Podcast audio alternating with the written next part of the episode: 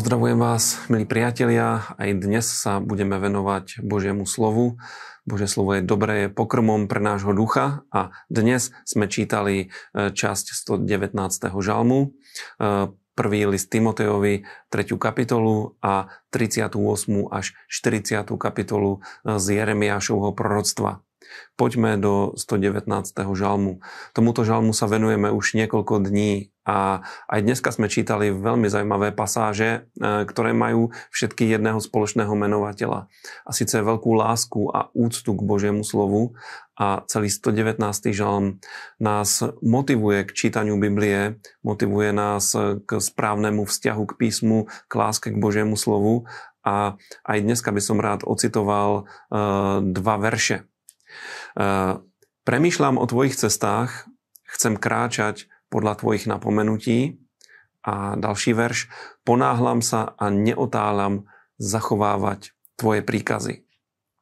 A chceme mať čo najväčší benefit z Božieho slova. Náš postoj voči nemu musí byť úplne jasný.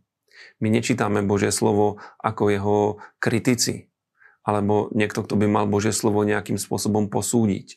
Čítame Božie slovo ako to, čím skutočne je, ako duchovnú potravu, ako výživu pre nášho ducha, ako svetlo pre náš život a preto musí náš postoj k Božiemu slovu byť úplne jednoznačný a e, našim cieľom má byť uvedenie Božieho slova do praxe. Eh, aj Apoštol Jakub hovorí, že nemáme byť iba poslucháčmi Božieho slova, ale že máme byť jeho uskutočňovateľmi. A ten 59. verš 119. žalmu hovorí, že premýšľam o svojich cestách. Premýšľam o svojom živote, premýšľam o tom, čo robím, čo nerobím a prečo premýšľam, lebo chcem kráčať. Chcem kráčať podľa tvojich napomenutí, chcem kráčať podľa tvojho slova. Jediná šanca eh, preto mať úspešný život je dať ho do súladu s Božím slovom. A potom v 60. verši sme čítali, že ponáhlam sa. Ponáhlam sa a neotáľam zachovávať tvoje príkazy.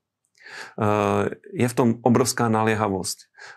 Kedykoľvek zistíme, že naše životy sa nejakým spôsobom odlišujú od Božieho slova, vždycky sa oplatí urobiť zmenu a urobiť ju veľmi rýchlo. Ponáhľať sa lebo e, čím skorej, tým lepšie, tým viacej požehnania a všetkých tých benefitov z Božieho slova môžeme prijať do svojho života. Poďme do 1. Timoteovej. V dnešnej pasáži sme čítali o tom, aké sú biblické požiadavky na služobníkov v cirkvi. E, Pavol píše Timoteovi, podľa akých kritérií má vyberať biskupov a diakonov. A sú tam veľmi prekvapivé veci. Napríklad o biskupovi, okrem toho, že má byť bezúhonný, čítame, že má byť mužom jednej ženy. Je to veľmi zaujímavé, keď si to dáme do kontrastu so súčasnou praxou e, v tradičných cirkvách, napríklad v rímskokatolickej cirkvi, kde, kde biskup ani, ani, ani len kňaz sa nemôže oženiť. Majú povinný celibát a vidíte, že v prvej cirkvi nič také nebolo. Dokonca tu bola požiadavka, že biskup by mal mať jednu ženu, že by mal byť verný jednej žene, jednej manželke.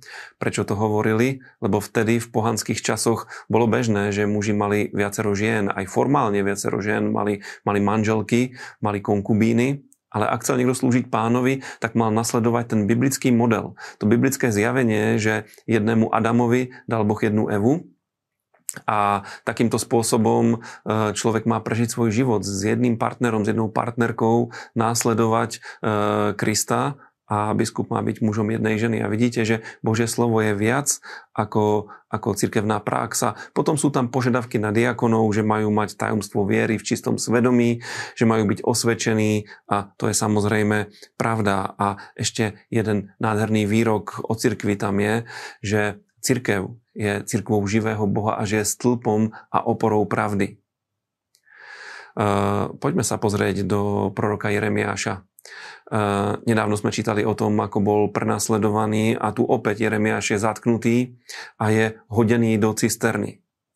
Bolo to tesne predtým, ako padol Jeruzalém a aj v tej dnešnej pasáži sme čítali o páde Jeruzaléma, o tom, ako vojsko kráľa Nebukadnesara alebo Nabuchodonozora, podľa toho, aký máte biblický preklad, tak obklúčilo Jeruzalém a skutočne dobilo Jeruzalém a obsadilo ho A Jeremiáš, ktorý bol hodený do tej cisterny a bol tam uväznený, v podstate nechaný na pospas, tak bol oslobodený. A pre mňa je toto veľké pozbudenie, lebo keď je človek verný pánovi, môže sa stretnúť aj s prenasledovaním, môže sa stretnúť aj s rôznymi zložitými situáciami, ale Boh sa vždycky postará, ehm, aby, aby vedel naplniť Božú vôľu.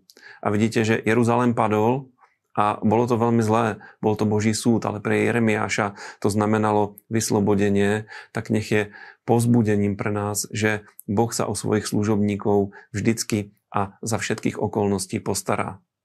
A ja som veľmi rád, že nás sledujete. Som veľmi rád, že spolu s nami čítate Božie slovo. Pokračujte v tom. E, pomalu sa chýlime k tej záverečnej časti, záverečnému období. Do konca roka už neostáva dlho, tak vydržte v tom, čítajte ďalej a môžete pozvať aj ďalších ľudí do tohto úžasného projektu. Zdieľajte, lajkujte, podporujte, lebo je to dobrá vec a ja sa teším opäť dovidenia na budúce.